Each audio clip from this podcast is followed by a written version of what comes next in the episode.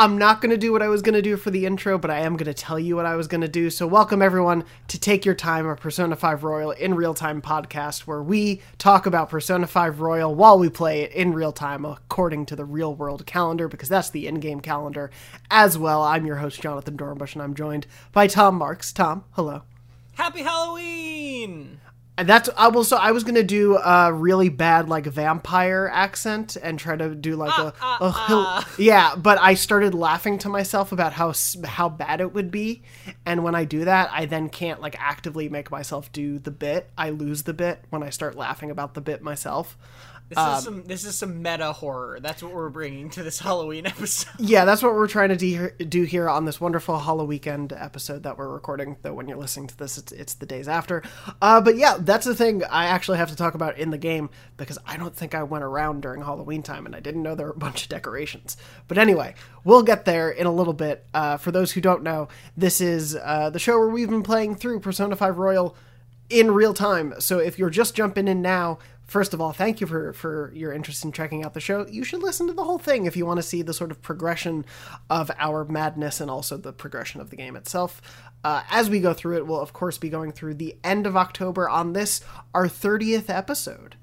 Hey, We're hitting the big 3-0 and we're also hitting a new month after this week. So it's it's a it's very exciting, very scary And- the passage and of the time. first day of this week is the 200th day of the game. Yes, yeah. Uh, we we have been officially covering 200 real world days of this fictional video game. So uh, congratulations to us. I think is all I could say. uh, no, it's it's been very exciting to being on this journey, and I'm glad that we are. We still have so much left to dig into, in particular with a very busy week this week. Uh, but before we get to all of that, we of course have our normal housekeeping at the top of the show, and I want to start off with a pop quiz answer from last week. Tom, you left us with a uh, an unexpected question. uh, at least for you going into the episode.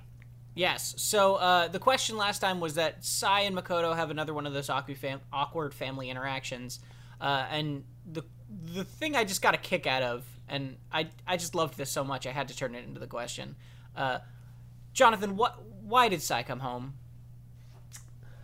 Um, uh, I want to say it's because she like forgot her deodorant or something, and she's gonna be out working late, and you just don't want to smell when you're out and about, you know.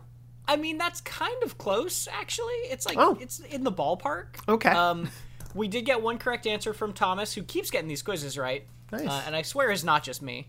Um, where Thomas said Sae wanted to change into her one of her other apparently identical suits. That is correct. Sae's reason for coming home is she just came home to change her clothes. But they're But the all same. of her clothes. are always the same, and she never changes her clothes. Yeah, she's a cartoon character. She only has the one outfit. Yeah.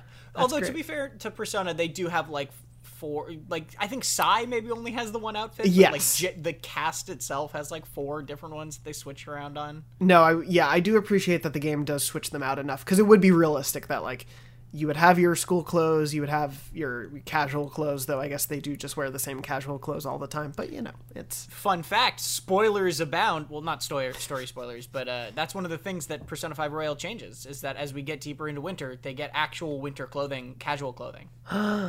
yeah, That's exciting. Ooh, Yeah, okay. Well, let's just speed through the game, frankly. Oh, it's January, everyone. Welcome. We're going to talk about the cool new outfits. Um, no.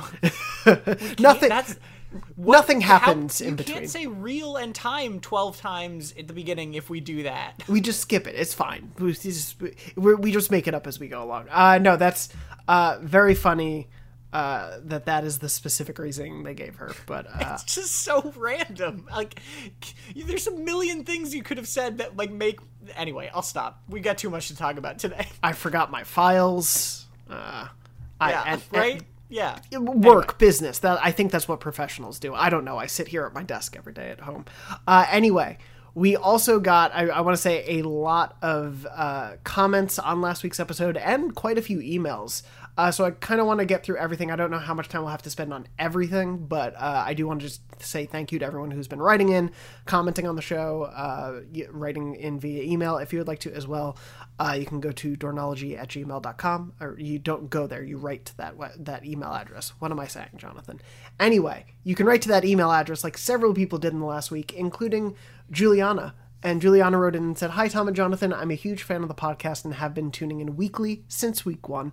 So thought it was about time that I sent y'all an email and let you know how much I'm enjoying it. After playing and falling in love with the original P5, I'd always meant to go back and play Royal, so your podcast gave me the perfect excuse. At first, I was always I was playing along with the IRL calendar, but quickly found myself clocking in more and more hours as new content came through. Very fair. I'm now in Jan- I'm now in January and 215 hours in. What I've loved the most about your podcast is learning just how much I missed my first playthrough. My most recent example of this is the Crane game. I had no idea there were other toys available after Jack Frost. When I heard this on the podcast, I raced back to the arcade and was told by Morgana that because it was a lucky day, a day ending in 7, we should have a better chance at the Crane game. I promptly handed over my 300 yen and lost six times in a row.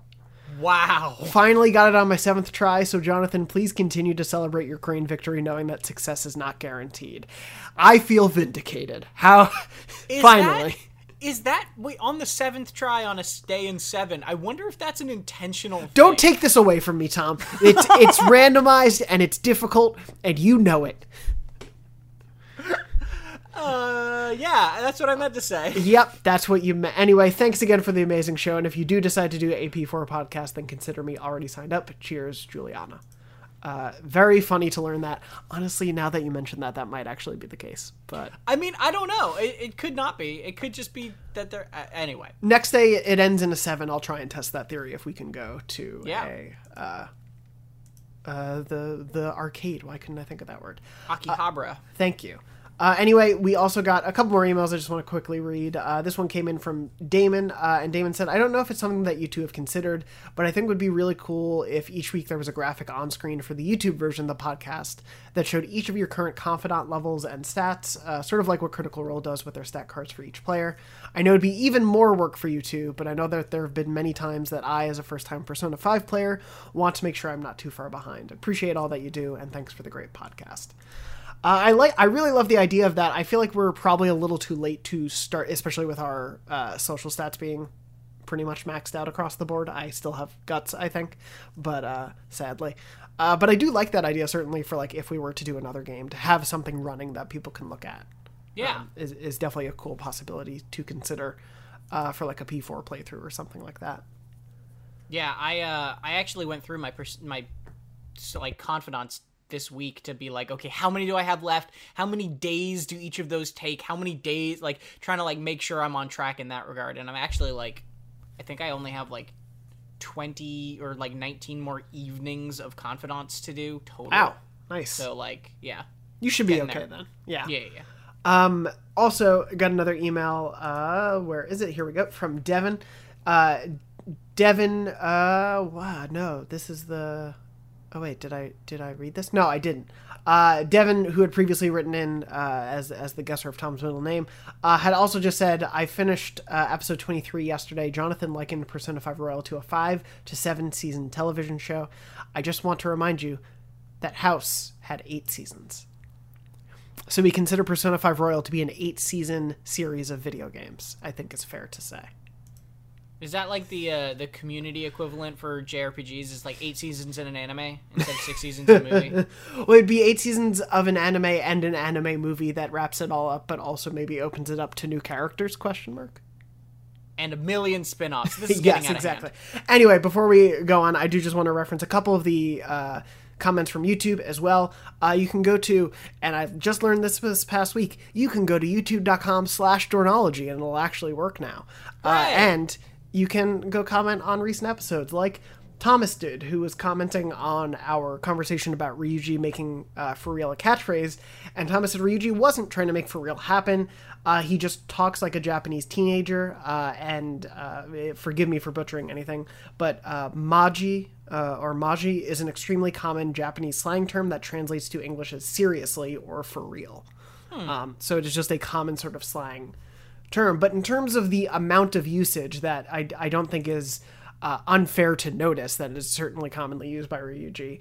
Uh, Barrett, friend of the show, of course, uh, commented that when he streamed through the entire game earlier this year, they kept a for real counter to see how many times Ryuji would say it in a single playthrough. At the end of the game, he had said it 98 times.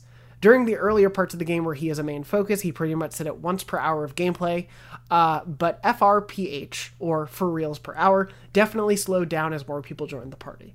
I'm sure he could have said it more if there were more times he had gotten hit during combat, since that is one of the things he'll yell in there as well, or if I had hung out with him more outside of just his confidant ranking. That's one thing Which that struck me about Persona 5. So That's good good data. Good data, for sure. Uh, and one thing that struck me about Persona 5 Strikers is that for real kind of just becomes like the groups thing. Like it's oh, more, oh, that... way more than just Ryuji saying it in Strikers. I feel like okay. I remember Ann saying it a lot more in that. So that that feels like that lends very much credence then to the idea that it is a just common slang that's being yeah. translated. And also that feels like a, a, thing that happens in friend groups too. Like oh, if yeah. one person is saying something a ton, then it just sort of infects the group. Oh, for sure. Even just small things like I definitely did not say goof as much until I came to IGN, just because mm. of the amount of people who use the word goof. So yeah, it definitely definitely happens. Uh, but thank you for that that hard scientific data, Barrett. Uh, and thank you for that information, uh, that real life information as well, Thomas. Uh, last but not least, just wanted to very much mention uh, Summer said Haru ended up being my favorite confidant because of all this complexity, dealing with her mixed feelings about her father, her guilt, her guilt, and her desire to focus on her grandfather's legacy and make it her own. Uh, her arc from powerlessness to navigating power was very powerful to me as a woman who also has an overbearing father. Love her so much and ended up romancing her. Uh, and yeah, I am definitely learning to appreciate Haru. I think a lot more on this playthrough, and I'm I'm glad that I am uh, because I think there is a lot uh, to learn about that character. Uh, other than that, there were a ton of great comments, and I'll be sure to uh, reply to a bunch of them. So thank you to everyone who's been writing in. But we do, of course, also have quite a busy week of Persona Five uh, to get through. So I do want to get there as we get into the week of October 25th through October 31st, our final week of October. Uh, and you know, definitely just the a continued boring intertime between palaces. Nothing at all of interest happens, right, Tom? Yeah, it's a, it's a no, it's a crazy heavy one. It is Everything happens. So heavy, and I forgot. It's the opposite of the previous week. uh, yeah, it is. If we could have like smashed those two weeks together, or like s- split everything out, I think it would have been a lot more even. But yeah, this is a hugely heavy uh, story packed week, especially at the beginning. We, we have some free time uh, th- spread throughout, but mostly toward the end. So I, I, think it's probably best to start with the, the story focus. Yeah. Uh, and that begins right off the bat on October 25th. So our first day of this week, uh, it's the beginning of the school festival. Uh, which uh, of course also means other characters can come to the school, aka it makes it easy for Futaba and Yusuke to show up, and it's not weird. and also not conspicuous at all. No, not whatsoever. That these specific two characters. Uh, anyway, so it, it, it's begun. Uh, we we basically get right into the school festival. We arrive at school. Uh, we are uh, sort of surveying the team or the scene. Excuse me. Uh, the team itself is sort of worried about how much pressure the situation might be under, though, because obviously Shujin has come under a lot of scrutiny after everything that's happened, and even more so after Okumura and all that. So there's a lot of focus on what could potentially be happening here, and the principal, excuse me. So uh, Makoto warns people like, "Hey, there could be cops in plain clothes. Like, we need to be pretty careful about things. There, there could be a lot of attention on the school and people interested in what happens here, so we need to keep it cool. And all the while, Haru is just like, I'm just happy to be here with friends, which I love. There's like one point in the intro where she's just like, I'm just glad we're doing this together. And it's like, oh, that's, that's wonderful. Um, but so anyway, uh, as, as the day's events go on, Ann takes the group to uh, their cl- class's stall, which is also Joker's class, right? I'm not mistaken. There. Yes, because Joker didn't correct. really say much during any of this, and so I was no, just like, "Is I the mean, thing I've known this whole time wrong?" yeah, they they definitely frame it as like Ann's class, but it is both of your classes. Yeah, it just it was one of those moments where I like seriously doubted the last seventy hours of my gameplay. But uh, anyway, so Ann takes us to their class stall, which is uh, in a deserted part of the, the, building. Apparently, no one is really interested in checking out the stall, um, and the the stall itself, the the students working it are uh, in maid costume. Uh, and they're serving takoyaki, and they think this will be a good place to uh, have a discussion, get things going, and then we have an extended food ordering sequence, which purely for comedy I adore this Yeah. this moment.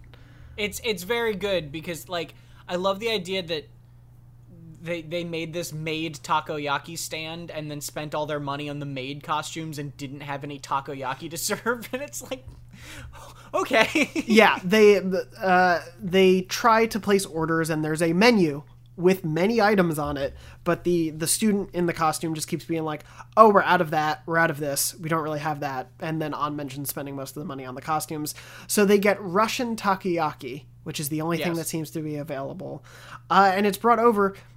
And it's a very small, clearly just microwaved portion of food. It is not uh, fancy or intriguing or and, like freshly made or anything of that nature. Um, and the thing that seems to make it Russian is because of one specially colored red takoyaki in the middle. yeah Um, and they're all debating about who's going to get it. And just as they think they're going to make a decision, Akechi shows up. Yeah and this is this is a funny one because Akechi is like not supposed to be there that day that's the thing I forgot about the school festival initially is that it's two days Yeah, yeah. Um, and so he's supposed to be there the next day, and he's just there to like, quote unquote, scope it out, right? Like check out the venue, which is like very suspicious. And he walks over suspiciously to you, and is like, "Hmm, all of you hanging out together. How convenient." yeah. Good thing I found you all. And then like does kind of a jerk thing. Yeah. And, and takes their food without asking. It's one of those things that I think like it's a moment you have to accept whether or not wherever you are in your confidant level with him, I think. Because like we're uh, as we've made clear in the show, we're dating and we're very Yes. close to Akechi. And yet he acts like we barely know each other here. And he acts like high and mighty and above the group a little bit here. Um but so anyway, yeah, he goes for the one special Russian takoyaki, uh, and that thing is spicy. That thing just Yeah. knocks him out. I, I love how much he's like shaking after he, he, he ate it. Yeah, they show his like body and he's just like it, it almost looks like the character is glitching except for the fact that you know he is intentionally doing that like it's a very Yeah. funny they they really got the animation down uh, really well for that moment so he eats it in one bite it's incredibly spicy and then he just kind of leaves Yeah. Uh, that's that's the day. yeah. Uh, he he mostly shows up there um and they it, it's mostly a like creating suspicion involving Yeah. him in the group's events. Uh futaba finds it strange that he mentions everyone's all here.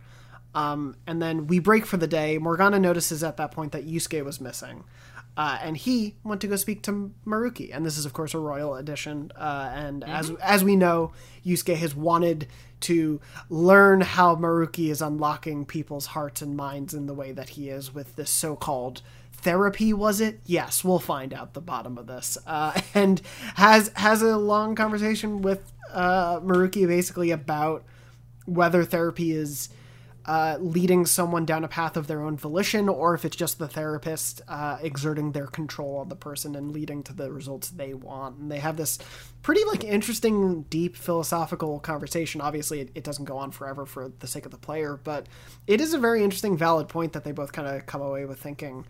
Um, and uh, other than that, Maruki also asks him about like what he wants most in the world, um, and uh, Yusuke says he just wants his art to improve through his own efforts, um, which you know obviously ties into having had such a a stealing mentor, um, you know, to deal with. Uh, and then he also says he would love the world to see his mother's masterpiece uh, and to meet a master. So he actually wants a lot. He's like, oh, I don't want too much, but here's everything I want. It's also funny um, in the context of like the Yusuke's confidant line. Like if you've gone through Yusuke's confidant line already, where he is he, here, he is asking for basically a patron, and that confidant line is all about him like being offered a patron, and so it's like a little bit funny in that sort of way. There's some there's some intric- intricacies there that I'm you know brushing over. No, but- sure. but yeah, it's like a it's like a little bit at ends. I think the royal edition with what was already there. But I agree. I do like that he finally gets to talk to Maruki, and I think their conversation is nice and interesting, and he's kind of comes away with it being like, "Oh, this isn't what I expected this to be like." Right? Yes. He went in with a lot of assumptions. Yeah, which I, again I think is a really good one look at people's relationships to therapy, but also an interesting aspect of it in terms of like the the benefits of it versus the person who is the therapist and, and their motives and things like that because that, that does often come up I think for a lot of people who are against therapy or the idea of going to therapy themselves. Um, other than that though, uh, yeah, as, as you mentioned, it, it definitely could be a little at odds. But as you've mentioned, you know, it's really hard to get Yusuke just to be your confidant in the beginning. So maybe people just don't go to him. Yeah. Uh, they they found. Uh, but anyway, we then after all this, uh, as we await part two of the the school fair, uh, school festival, excuse me, we do get a free evening in the cafe. So what did you do, Tom? Uh, I read the technical book from Jimbocho that lets you increase your technicals, which is great because now Nice.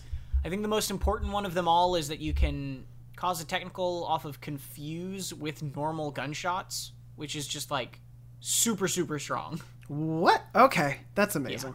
Um, I'm gonna have to speed up my approach on that. I do think I finished the final base book.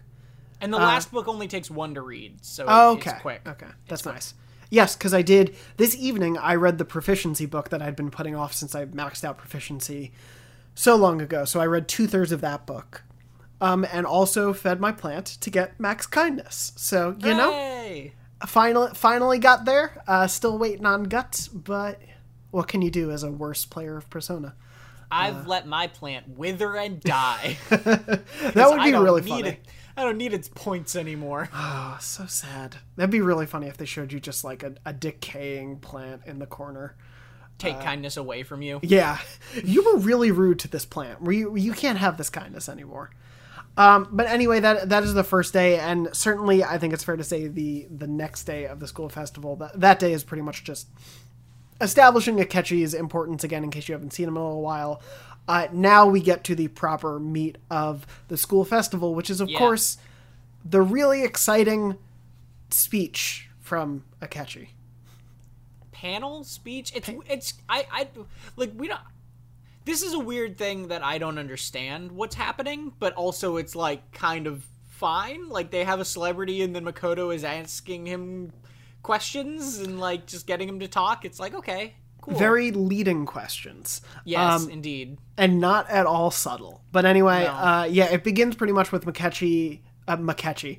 Uh, that's Makechi. my that's my portmanteau for the two of them on stage. Uh, it's a good ship I, how dare you? I'm dating both of them right now.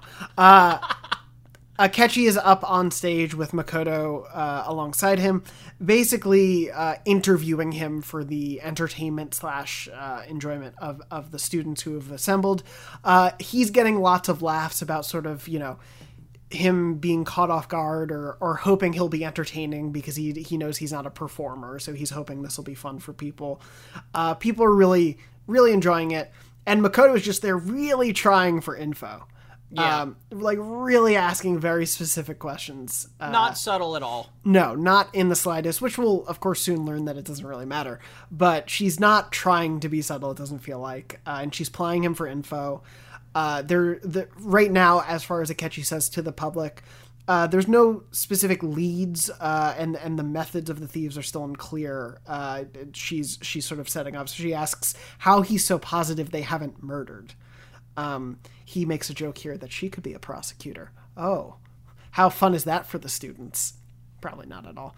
Uh, anyway, she keeps really pushing him on this and wonders why Kumura would be the only one they killed, is kind of like what it comes down to. Uh, and he can't think of a reason for that, so he has to assume there's a different reason that this case is different than the, the other ones. And so if they are the ones he knows of, he, he basically says they couldn't possibly have killed two. So it implies he knows their identity at this point gasp um, which I feel like is probably there's more that he says, but I feel like that's probably the, the biggest revelation to the audience at that yeah point. yeah and and we get this lovely cliffhanger as a result Yes, yeah, he's like the police don't know who they are, but I do, and and he's teasing out that like, oh, wouldn't she want to know who he thinks they are? And so it, it's just his personal opinion, so it wouldn't affect the case whatsoever, you know, for him to put this out there.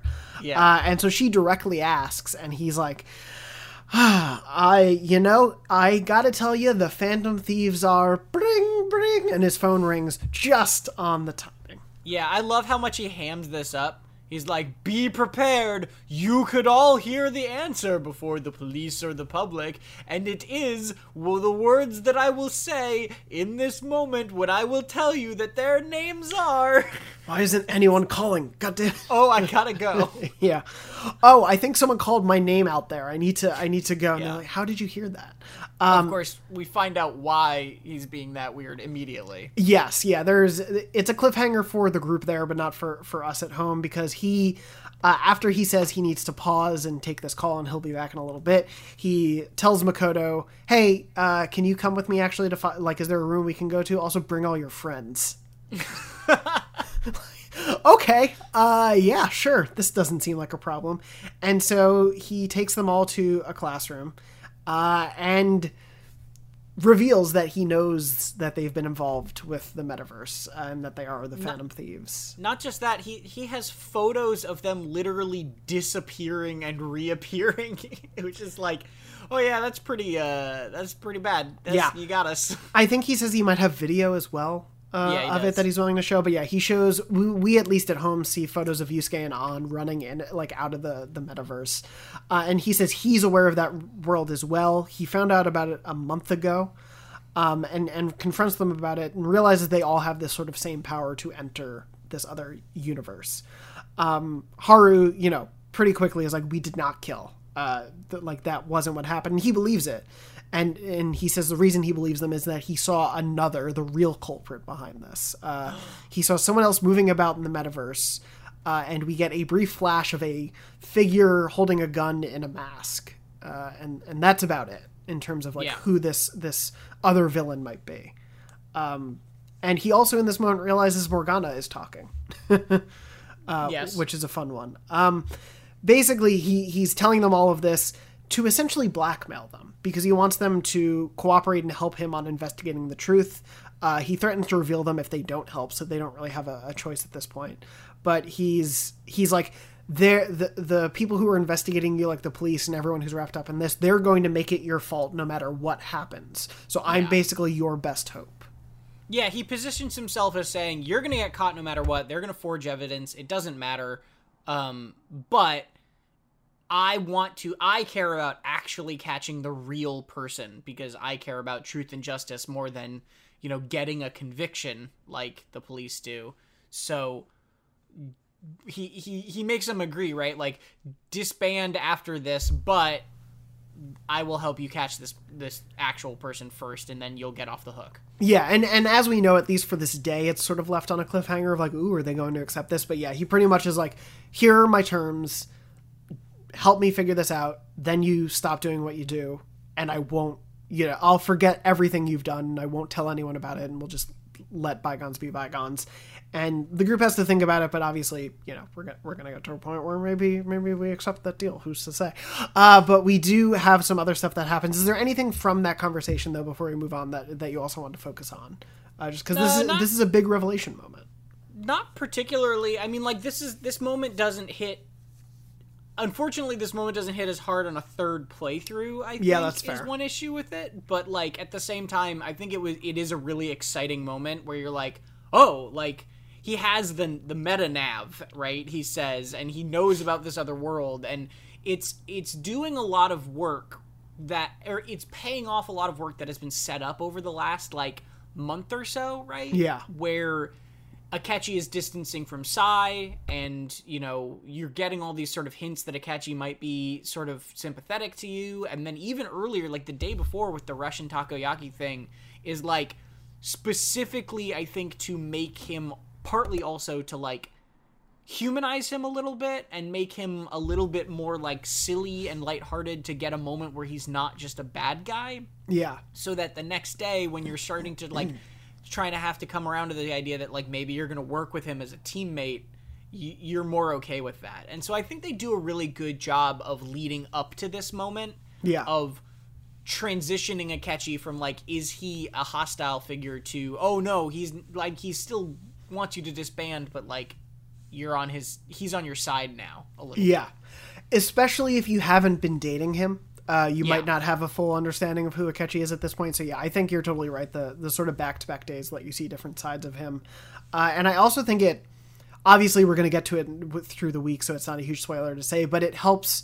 Th- this starts to lay the foundation of making then this palace that we're going to go into different in yet another way because we we talked about that a lot going into I think Futaba's palace where it was like we were through the first three palaces and it was like we were we're obviously still enjoying the game but it's very like okay here's the pattern of things and then Futaba's palace really changes it up and then Okumura's palace changes it up even further and then now this palace is changing things up again with the party makeup and your goals and and the reasoning for everything and it, it keeps that that pace going Yeah. um, but anyway, we we leave for the day, or do we? First, however, we get a flash to Sojiro who's watching a newscast about the mental shutdowns, uh, and a person on there mentions about getting a calling card, and we see that Sojiro has found that Futaba had one just like it, and that's all we get at that point. Another. We also do get. I don't know if you want to talk about the thing at the end of that scene, that last scene, the Akechi scene, um. the the transition away from it. It's in the show notes. Oh, thank you. I was like, what? Oh, oh, wait, wait. Does it happen there? It does. It happens twice this okay. week. Okay, I remember the the the other time it happens. Forgive me. So this is That's so what this I is- wrote down. Yeah, it's worth calling out not Yeah. because again, avoiding spoilers, we obviously know what happens, but there is a weird sort of like fuzzy warpy transition where Yes. Joker and Morgana are like talking for a moment, but you don't see or hear about what, and then it just like goes to the next screen. And that happens twice this week, and Yeah. its meaning is very weird and cryptic. Yeah, for sure. Sorry, forgive me. I wrote it down for the second one, but did not write it down for this first one in my own notes, and so I was looking there and didn't even look at the page in front of me. So thank you, Tom. uh, anyway, it's time now for the post festival party. Uh, and I do have I do have some things to say about what, what happens after this, but anyway, um, Morgana suggests we go home. But God, Kasu- this day is long. it's a really long day. Kasumi shows up and asks us to go to the post festival party. Yeah. Uh, and so we're going to be doing a student sharing special, which sounds terrible. But yeah, before it's, we, it's Shujin's favorite tradition. I would run away. Uh, but before we do that, uh, there's a dance club performance, uh, and Kasumi is very excited about it. She makes us dance with her. Uh, they Joker's got moves. Joker does. Joker breaks down like pretty, Yeah. just out of nowhere. Uh, and then they specifically uh, ask Kasumi. the The dance club is so enamored with her moves that they uh, ask her to do a, a spotlight dance, basically. Uh, and as I wrote down, anime, and then we get into an animated cutscene uh, where Kasumi just knocks out the entire crowd with her moves, Yeah. metaphorically, not section, literally. This She whole doesn't. section is like cute. Sorry. I just wanted to clarify. She doesn't fight everyone in the room I mean, yet, yet. Um, this whole section is cute, but also really random. Like it, it's just sort of like, hey, let's watch Kasumi dance, and you'll hang out with her more, and then you move on. yeah it, it's like a, a, a cute i guess reminder of of again as someone who doesn't know what what comes forward in the royal uh, content i guess it's another reminder of just like the attention that kasumi seems to be able to to grab from others. Like she is very much she, she's obviously this younger freshman who has a lot of pressure on her and the, certain people are, are sort of bullying her for for that and whatnot. But she she is very talented and skilled and and like as a performer you know as in in her movement uh, is obviously very good at that. And so i think this sort of just hammers that home i don't know it felt it was cute but it felt kind of just out of nowhere Yeah. um, basically. especially especially because the next scene happens and they're like man people are asking me to go to the post festival party now Yeah, it so this is the problem like I think that it is incredibly impressive how well they do meld royal content into Yes. non-royal into the base game on the whole. This is probably the worst moment at least so far that we've Yeah. seen where they just do not blend well yeah um, because you have this moment where your Joker is like, I didn't get invited, but by anyone to the post festival party, so I guess I'll just go home. And then Kasumi's there and is like, Hey, we're gonna do this. And then they're like, It's time for the shoot student sharing special, but first dance party. And then you leave the dance party, and they're like, Well. Things are winding down and the dance party is done, so the party is over, so I'm gonna go home. And then you immediately get the cutscene that is or the scene that's supposed to originally happen. Yeah. Which is you then getting invited to the post party like the post festival party and going to the sharing special that should have already been happened. It's like it just doesn't work. It's No. really clunky. Yeah. The scenes themselves are individually still very cute and entertaining and fun. Yes, and as you said, this is I think the first real like moment where that feels like a problem for the Yeah, yeah, yeah. content. Yeah, like I, By I far, too. Like it. re- Oh, yeah. It really does work very, very well beyond this moment. Yeah, every- just a, a stumble. everything else has been I, I'd say pretty expertly melted in there to the point that I've talked to some people who are playing it for the first time just playing Persona 5 and didn't know what was royal content and what wasn't because it's often Yeah. just so a part of the day. But yeah, this is the first time where it's just like man, they could have maybe just adjusted the text on this scene a little bit. Yeah. and it would have been fine. But alas, uh, it's now time for the post party again, uh, and we are going to get the the student sharing special, uh, and we get uh, texts from people uh, about who who we want to go with. Who did you choose to go with? I went with Haru. I had the choices of Ryuji and Mishima or Mm-hmm. Haru. And I assume you had those, but also Makoto? Yes, yeah, Yeah. Because I, I, I think it's just like those two choices are always there, and then if you're dating someone on the team, you can also do them. I believe is okay. Only people on the team because it'd be real weird if you're dating like Takemi and then she shows up. I mean, I say only people on the team, but probably this game lets you do Kawakami too, because it doesn't know what's good for it. yeah, that's fair. Uh, so who did you choose? I chose Haru. Okay, cool. Um, I chose Makoto. Um, and so we go into. So I'm curious then what happens on your end. Um, because we go back into the auditorium. There's a guy on stage who's basically just asking people to share things with themselves or with the whole group. That is that is the event. Yeah. Sh- share important parts of you. And if there's one thing teenagers love, it's earnest uh, ad- admitting of truth about themselves. It's like literally, I don't think I could come up with more of a nightmare high school scenario Yeah. than that event. And it just feels like the type of thing that ruins lives. Yeah. like, like those are the moments that will haunt those pe- those children forever. They're when they're thirty, they'll think back to those moments and go, "Oh my god, I can't believe I did that on stage." Like, Yeah. I you know, I can't as a as a burgeoning 30-year-old, I can't think of anything from my high school days that I regret cuz I think about my middle school days too much. Um but yeah, no, it wouldn't be it I would never if they if they pointed at me, I would just walk out the door. I would be Yeah. like, "No, thank you. I have that's to the smart thing. That's the the ra- the rational response. I have to go to the bathroom now. Excuse me.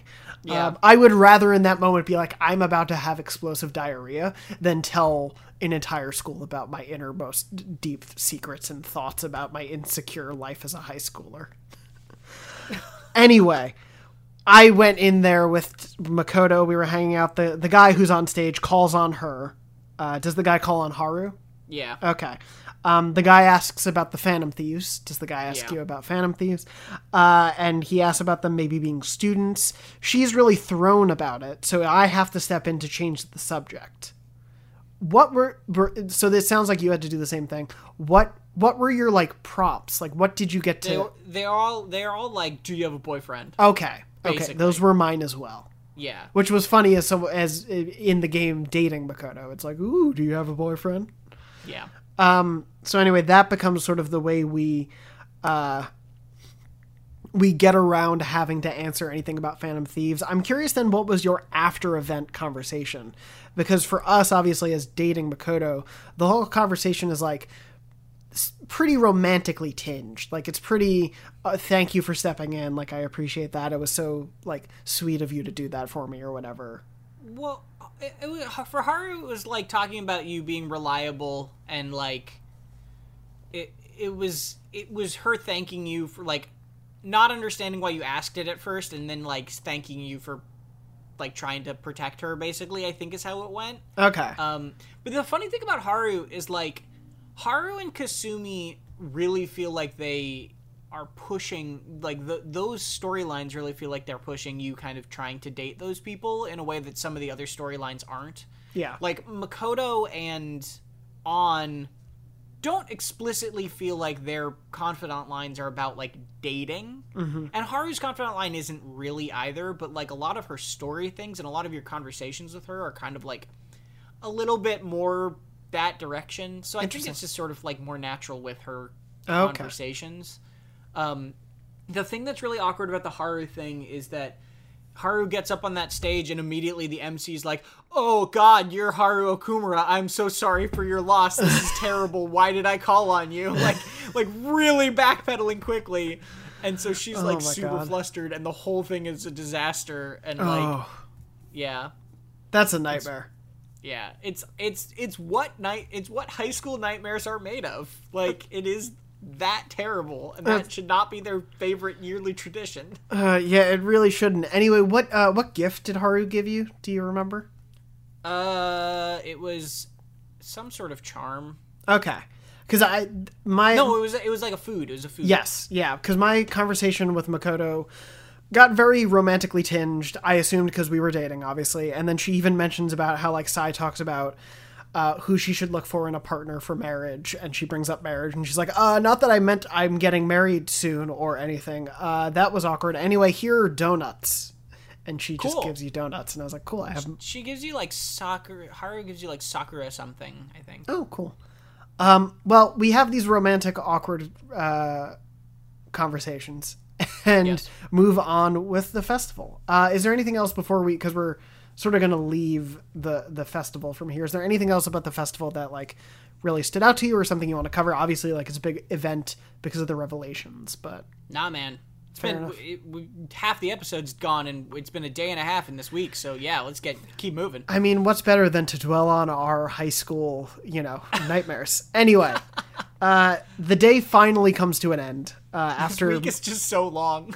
It is, and, and not in a bad way. I just mean like the day. This this day has more stuff. like I really, I the, yeah, pulling back the curtain. I really should not have picked this as the the day to start playing before dinner one night, where I was like, oh, I just have to stop in the middle of very important story spoilers. Okay.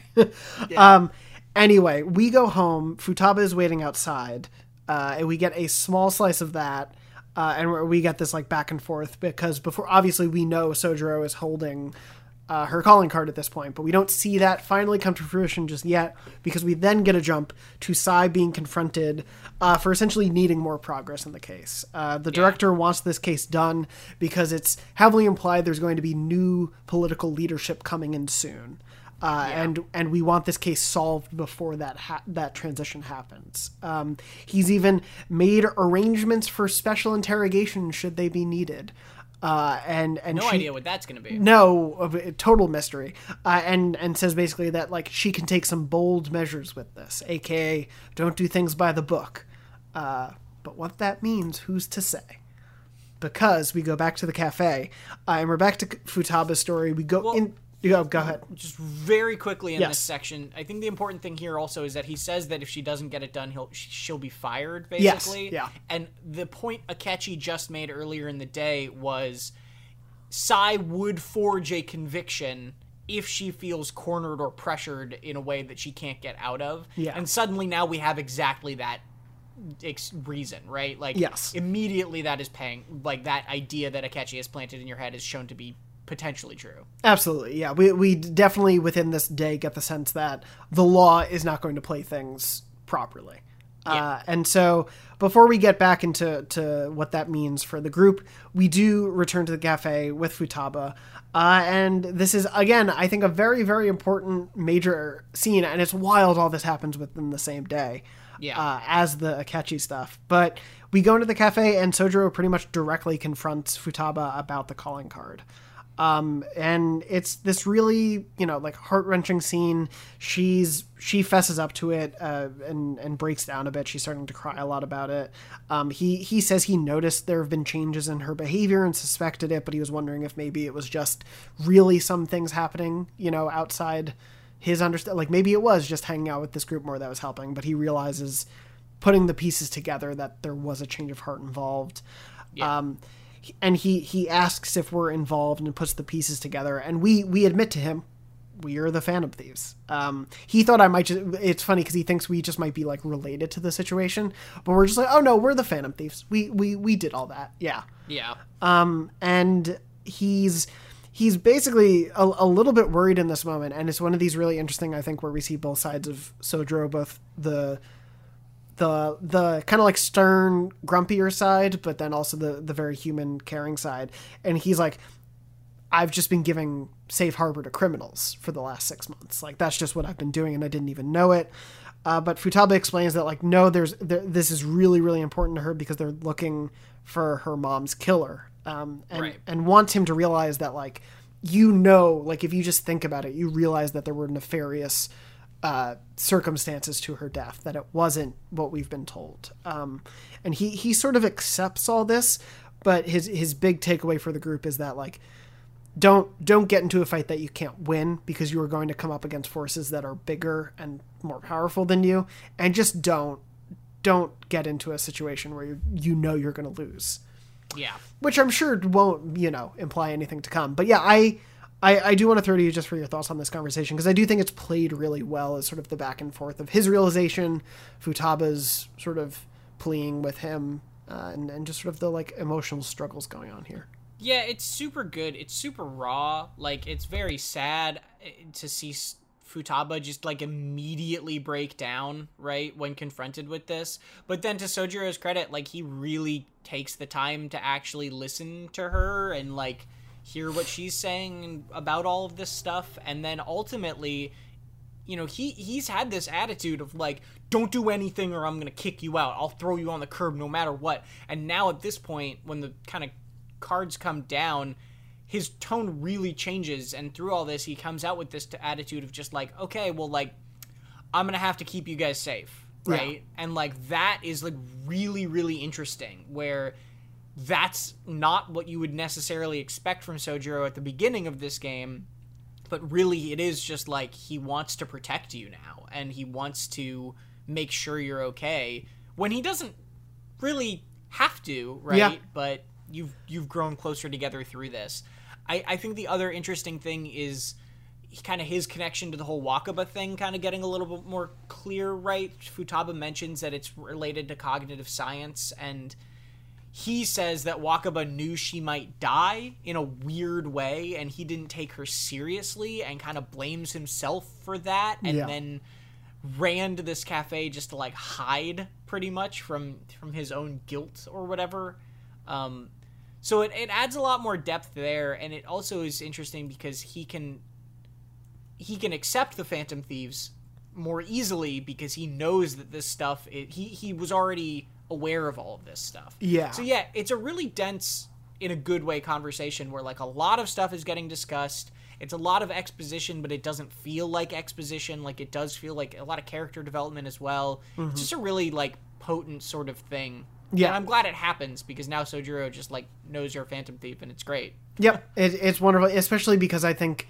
yeah, just to your point, um, he, at the beginning of the game, we didn't know about Futaba. We didn't know about what happened with their family in general. We we just get this idea that he is this like gruff guy who is begrudgingly taking us in, uh, and just is looking for a reason to kick us out. But we, Yeah. whether or not you've engaged with his confidant line, you hopefully have gotten to see throughout this that there's more to him than that, and I think this really crystallizes that. Um, even if obviously, like his first reaction is, yes, I was harboring criminals, but uh, his emotional ties to it, I think, help him see the reality of it all. Um, Yeah. and we'll be getting a little bit more with him the next day as we transition to October 27th. Uh, we only have five more days in this week not a problem at all. Uh, October 27th, we see uh, Sojiro watching the news where uh, Shido is finishing a speech, uh, and he, he talks about that he may be forming a new party. Uh, of sorts, uh, which, hmm, what conversation that we heard before could have tied into that at all? Who's to say? Uh, we, we get that little bit, uh, and he also mentions how uh, the the Phantom Thieves are essentially Sojiro saying like the country's most wanted criminals. yeah, Uh, and have so a huge bounty on him now yeah, yeah, we have this massive bounty, and so Sojiro is like, you, you have this conversation with Sojiro, and, and it is a moment where it's like, as you said, he doesn't re- th- he doesn't really have to be taking us in, so maybe he's going to turn us in for the bounty, and he's basically like, I'm not going to do that. Really, the only thing I can do at this point is give you shelter and try to help protect you. Um, and it's it's just great. He he he won't sell you out. I, I wrote down he's the best. Like it just it's such a okay. Here's the fuller facet of who this deeply caring man can be, but he has been putting up such walls since Wakaba's death that he Yeah. you thought of him as very much the opposite. Yeah. I love it. Anyway, uh, we we get that. Uh, we see the SIU director talking a little bit about the bounty. I don't think much comes from that scene. No, he's just talking about the bounty. Pro- Yeah. Talking about putting pressure on the thieves, basically. Yeah. Uh, then we we get sort of a sense of, of where the full group is. Everyone's really worried about uh, you know this target on their back, what they're going to be doing from here, uh, dealing with the catchy of it all. Um, and everyone is really, really just worried and freaked out and angry about how serious things are.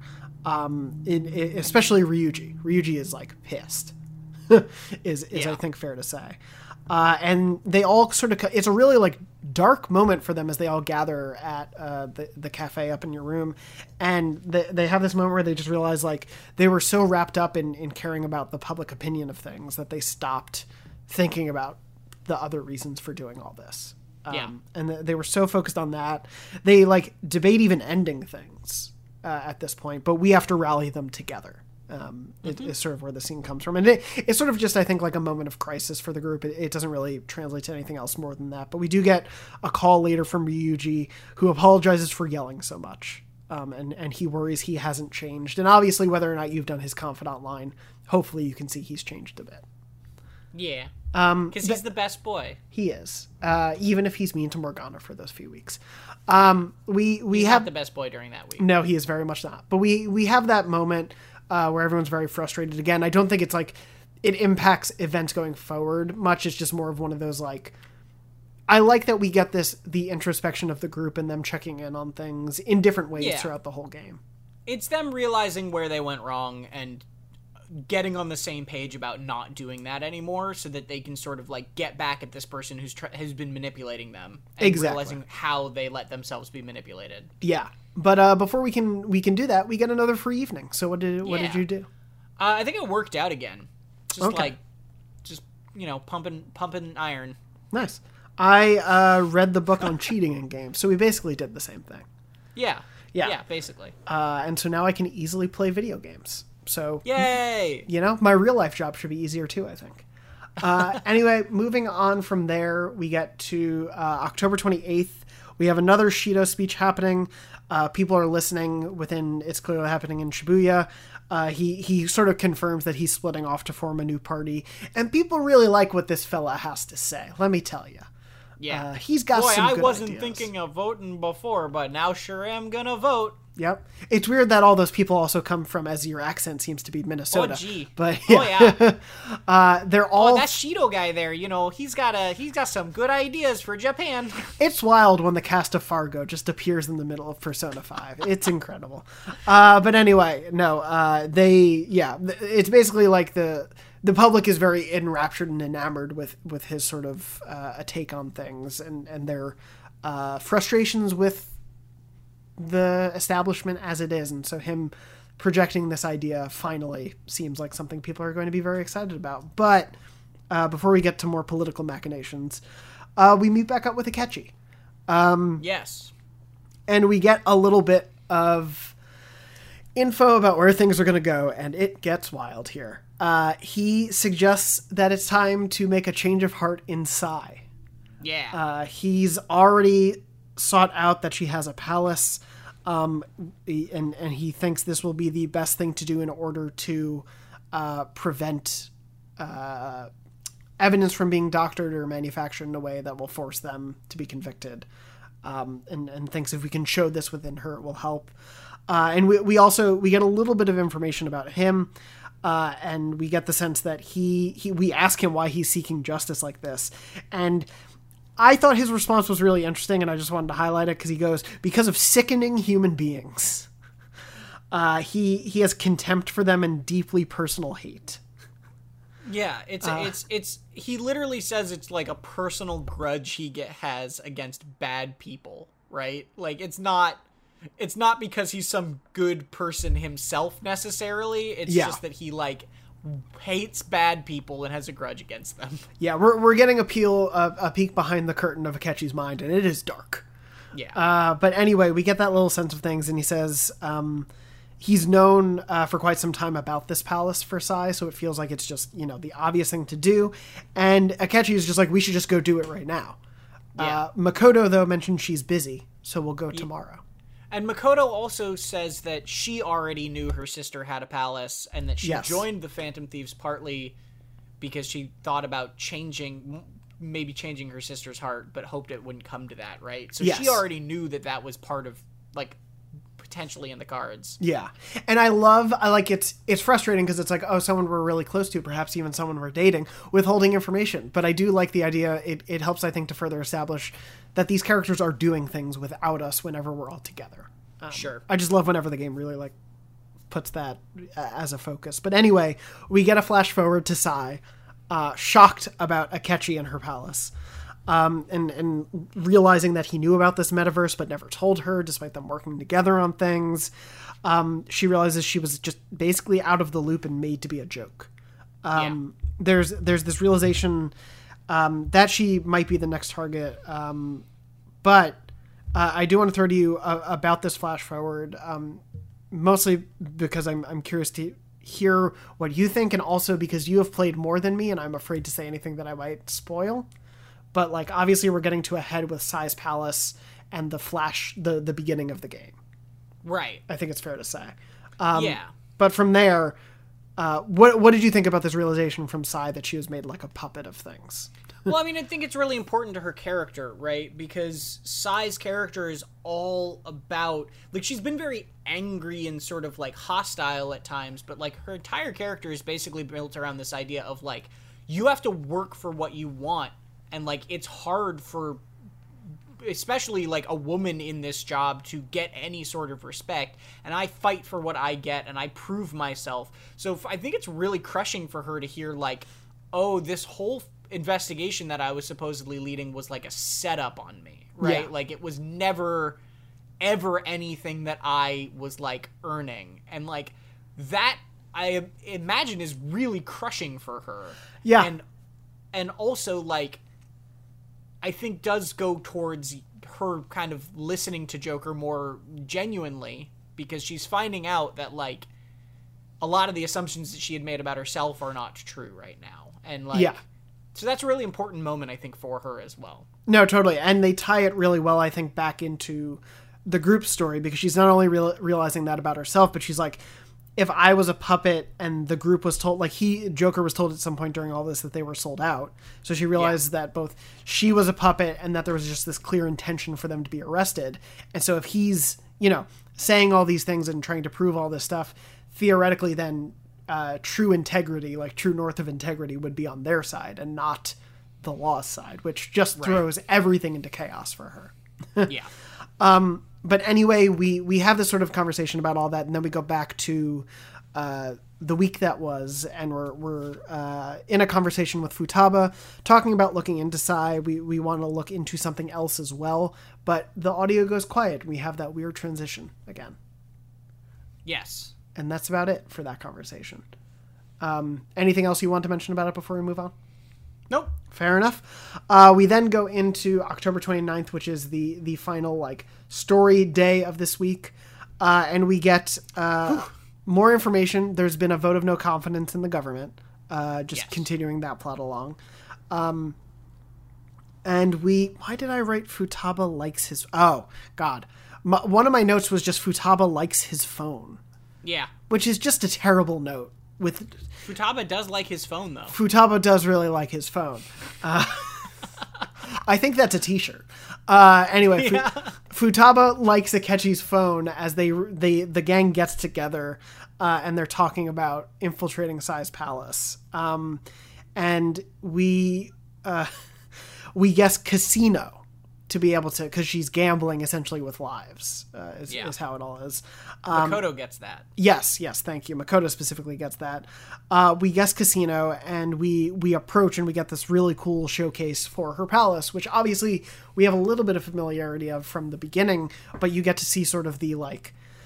I really love the idea of it being set with like the way it's set within the city because everything else has been very like one off. Here's a building that we're going into, or here's a floating area away from it. Like here is a palace just smack dab in the middle of the city, and they even they even make note of how like nearby buildings that should be related to Sae's work aren't transformed. Like it is very Yeah. specifically centralized here.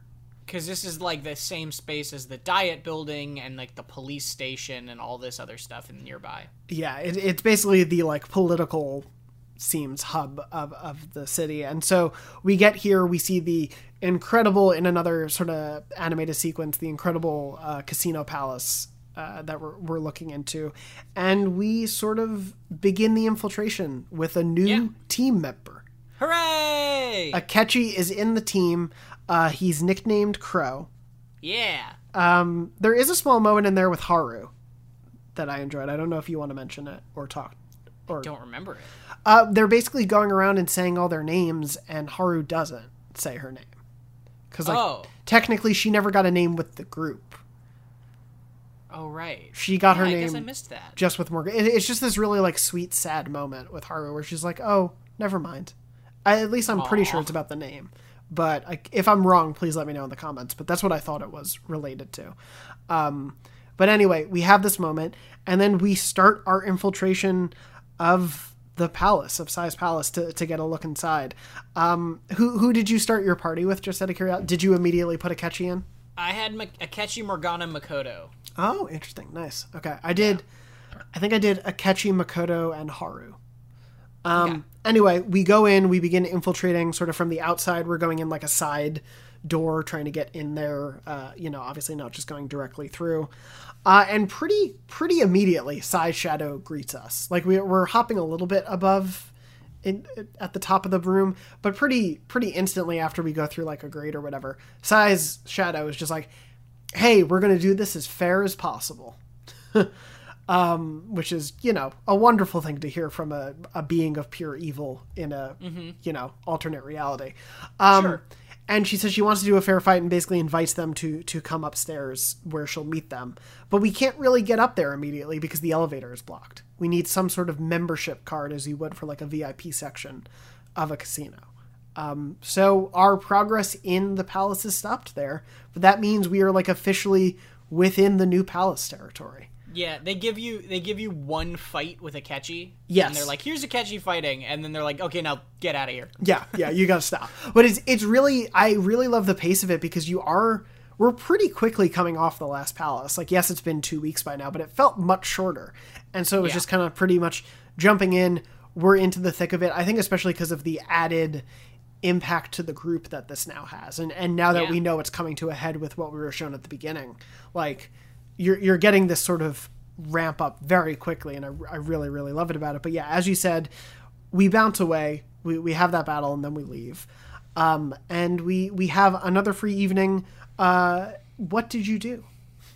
Uh, well, real quick, I do want to also say, Yes. Akechi aesthetically, uh, I love his outfit, Yeah, and I love the idea that his weaponry is just a lightsaber and a laser gun yeah, is just so wonderful. it's great, and it's Robin Hood, is it? Robin Hood is his persona, Okay, yeah, and yeah. his abilities are all like, uh, he's got like a Megidola, which is just like an almighty ability, and then he's got bless and curse attacks, Yeah, and is just like a really weird, cool, different character. Yeah, and well, and his like his look itself is this very like bright sort of off whites or beiges or and, and and whites in general, and just kind of like almost very regal. Mil- yeah, regal is what I was gonna say, like Yeah. militaristic regal. It's Yes, very, it's yeah. very cool. And then he has a lightsaber. Yeah, Yeah, but that evening, uh, I just played a game, just like a random video game, because I couldn't work out. It wouldn't let me work out, and so I literally had nothing else to do. So I just played a video game. fair enough. Uh, that's what I do most evenings. Uh, my I, I just it won't let me work out. The world just Yeah. doesn't let me, so I have to go play Yeah, a video I game. Completely agree. Yeah. Uh, I played the first level of the fighting game to get some guts. Cool. Uh, and that was how I spent that uh, that free evening. Uh, and then we get to October 30th, which is the official mission start. Like we're in it. We're in this next sort of palace window. Uh, what what a week to then also cap off with you know Dude. palace beginning. So there's a couple things I really want to touch on really, really fast before Yeah. we dig into what we did this week. Because a, uh, I had a huge mementos trip this week, and so also this second, these last two days were longer time wise than the entire five preceding them, even though those were long. Yeah. Um, the the thing I'll say real quick about palace wise, so we always save the palace for the end, right? Mm-hmm. Um, we're gonna do that again, where I think it's not next week, but the the week after we'll talk about the palace. Sounds and right. without spoilers, this palace is kind of weird in terms of like timing a little bit. Mm-hmm. Uh, so for I won't spoil it for anybody who hasn't done it, but we are just gonna stick to not next week, but the week after. We'll talk about the bulk of the palace as much as we can, and then go from there. Yeah, yeah, that's that's definitely fair to say. And uh, I am hoping, not that we've talked about this, but I am hoping uh, to potentially have a guest or two later in the in, in the month for things. But uh, yeah, we're we're officially in mission start time. Uh, we have a new poll question up: Are the Phantom Thieves innocent? Which obviously everyone thinks so. The world is completely on our side. Well, it's very funny because the poll changes and the like percentage does not. Yeah. it's basically just exactly the same at like 22. Yeah, it, I love the idea that it was like, oh yeah, we can change the the positivity rating this way. No, we can't. We can't do Yeah. it. Uh, but anyway, yeah, we have free time uh, today and the 31st. So what did you do on October 30th? Uh, so on October 30th, I got Haru as a confidant because I wanted to start growing those good, good vegetables right away. Nice, Um, nice. So I got Haru as confidant, which was a nice, fun little thing. And then I also uh, that evening uh, played darts with Akechi. Nice. Um, and just for, I, I hope this isn't spoilery. Mechanically, Akechi works a little different with darts. Um, so just so people know, he's only he and Morgana come with you to play darts. Um, and he has to do 701 as the darts number, which means mathematically it's impossible to end with him throwing the last dart, which means to max out his dart ranking, you have to do it twice with him. that's wild. Yeah. I did not know And that's that. all in like that's all intentional. Yeah. Because literally on this one I hit 180 and then he hit 150 and then I hit 180 and he hit 150 and there was still like you still had to like finish it yourself, right? That's like so wild. yeah. So it's it don't plan for Akechi. It's still worth doing, I think, but Yeah. like don't plan for just knocking Akechi out with somebody else in one night or something like that. Okay, that's really good to know because yeah, I need to do that probably in the next week or so. But uh, Yeah. cool. Um, was that so? That was your evening. That was my evening. Cool. Uh, I went to Mementos on the 30th. Nothing really, I think, of note to say from that day. I just was continuing to uh, address some of the lingering ones I had. I have like, I think eight, and I did maybe five of them. Uh, I, I mostly cleared one more section and then bounced out. Uh, so I did that. Uh, and then I uh, got a weird massage and massage and hung out with EY in the evening. Nice. Yeah. Nice. And yeah, that was fun. Uh, anyway, October 31st, our final day of the week. What did you do? Halloween. Yes. Happy Halloween. Uh, I went to Mementos for Halloween. Nice. Uh, well, first I slacked off in class. yes. uh, yeah. I don't know what you did. I think I finished the proficiency book. I slept, What do you get which for is great. You get three confidant points with a random confidant. So I slept and got three blue ch- musical notes with EY. It's. Is it implying you had a dream about someone and that I dream made you you, better like friends? a men- you like a mental connection with them, or yeah, you dream about them or something. Okay. I slept with EY. Don't worry about it.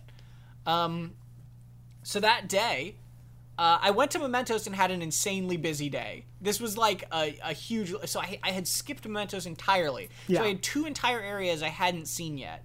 Um, I went through the previous area and got all of the um, or I went through all, one area. I completed seven mementos requests. I got I maxed out the stamps for one area, and then I got a bunch of like half the stamps for the next one, and got through all the areas that I'd done. I maxed the confidant rank with the twins. So Oh my God. I I got them to 10. Um I ended the thing I think I had going into it I had like $220,000 or yen and leaving it I had 1.6 million. Uh, and that was after spending money on like a bunch of level 50 and 60 personas that like I spent probably half a million dollars just in there on high level personas. That's insane. Um, I then sold all my stuff and got another like almost half a million after that, and I'm level 52 now. oh my god. So like I just like it, it was I spent way too much time there. I mean, good for you for having that all figured out. yeah, so I'm That's- like I maxed out the con the twins. I did a bunch of mementos requests, which means now all my like confidants are unlocked and can keep going. I can also do the arcade confidant, which we have not gotten to yet, um, and we'll probably talk about next week, I imagine. Um, and then, yeah, in the evening I maxed Sojiro, so now he's level ten too. And Damn. then I was like, these last two days were productive. Last two days. That is very productive. Holy crap. Yeah, I uh I guess without spoiling it, I went to that kid on this day. oh, great, um, cool. because I had done I had checked out for the name to go into uh uh God, why can't I think of it? To go into mementos, and so then I spoke with him. Uh, without spoiling it, I'll just say I, go, I went to sp- speak with him to begin that sort of uh, journey, uh, and then yeah, we'll talk about that next week for sure. Because I'm I can't imagine I won't do that next week. No, totally. Uh, uh, so yeah, I did that at the beginning of the day. Um, I read the. I finished the final book actually here, so I don't remember what I did in class, but I finished the final book. Uh, oh no, no, no. Yeah, that's what I did. I I finished proficiency in class, and then I think I read the final book. I went and bought it the day before. So yeah, I think I got it here. Uh, and then I hung out with Haru to begin that confidant line as well. Uh, obviously, we'll we'll talk about it in the future, but yeah, as you said, I love that. Uh, the benefit of th- that friendship line is vegetables. Yeah, Uh, is really funny. really good vegetables too. Like Yeah. really good items. Uh, and then in the evening, I hung out with Sojiro, but not to max rank, so I'm, I'm behind you on that one. But yeah, uh, couldn't pass up getting to hang out with Sojiro again. Uh, and with that, oh, I did just want to say, I genuinely don't think I went out and about my first time playing Persona 5 because I was sho- so shocked to see all the Halloween decorations out on Central Street. Oh yeah. was- it well, was- that might be somewhat new. I Okay. don't remember. It was Probably not. delightful and wonderful to see, but I like genuinely do have I have no memory of that. So it was very fun and cool to see. But uh, yeah, that's how I spent my Halloween, and that's the end of that week. Hooray! That, that quiet, busy week. Uh, yeah, it is Goodness. One of the most packed weeks I think we've had in some time. So a lot to go through. So thank you for bearing with us, everyone. But uh, that's why we're here to go through it all. Uh, and so, yeah. a lot of fun to dig into. We'll obviously uh, have more free time in the next week or two, so we'll look at potentially. I think uh, we were looking at maybe discussing Yusuke's confidant line soon, since we both maxed that one out, um, and then potentially other things. But that covers us on on the week of Persona events. Um, so why don't we we get into the end of the show? Uh, Tom, I'm going to start with you, uh, just Yeah. to throw to you. Uh, what is your pop quiz question for the week? So, because it's a spooky, scary Halloween, I've got a spooky, scary Halloween question for you. Um, here's the question. So, when you go out in Shibuya or Akihabara or Shinjuku or wherever, uh, you see lots of Halloween decorations and lots of people dressed up in Halloween costumes. So, my question for you is which of the following is not one of the Halloween costumes you could see on the streets of Japan during Halloween? So four of these will be, and one of them is not. Okay. Okay? Okay. A witch, a ghost, a maid, a pumpkin vampire, or a pumpkin vampire with a top hat. Those are your choices. Really, really trapping us with that last one. okay. Okay.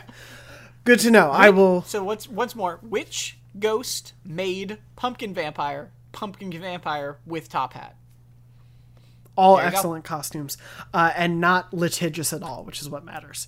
Uh, anyway, before we go, I will also have a Persona pseudonym for you, Tom to guess. Uh, I'm actually dipping into Sae's Palace because I'm worried about duplication from Okumura's Great. Palace. Um, and so this is a little bit testing your knowledge of obviously having played the game before, but I think it's who we encounter here. I could be wrong, but uh, it should be an easy one. Who is the cruel leopard? Cruel leopard? Yeah.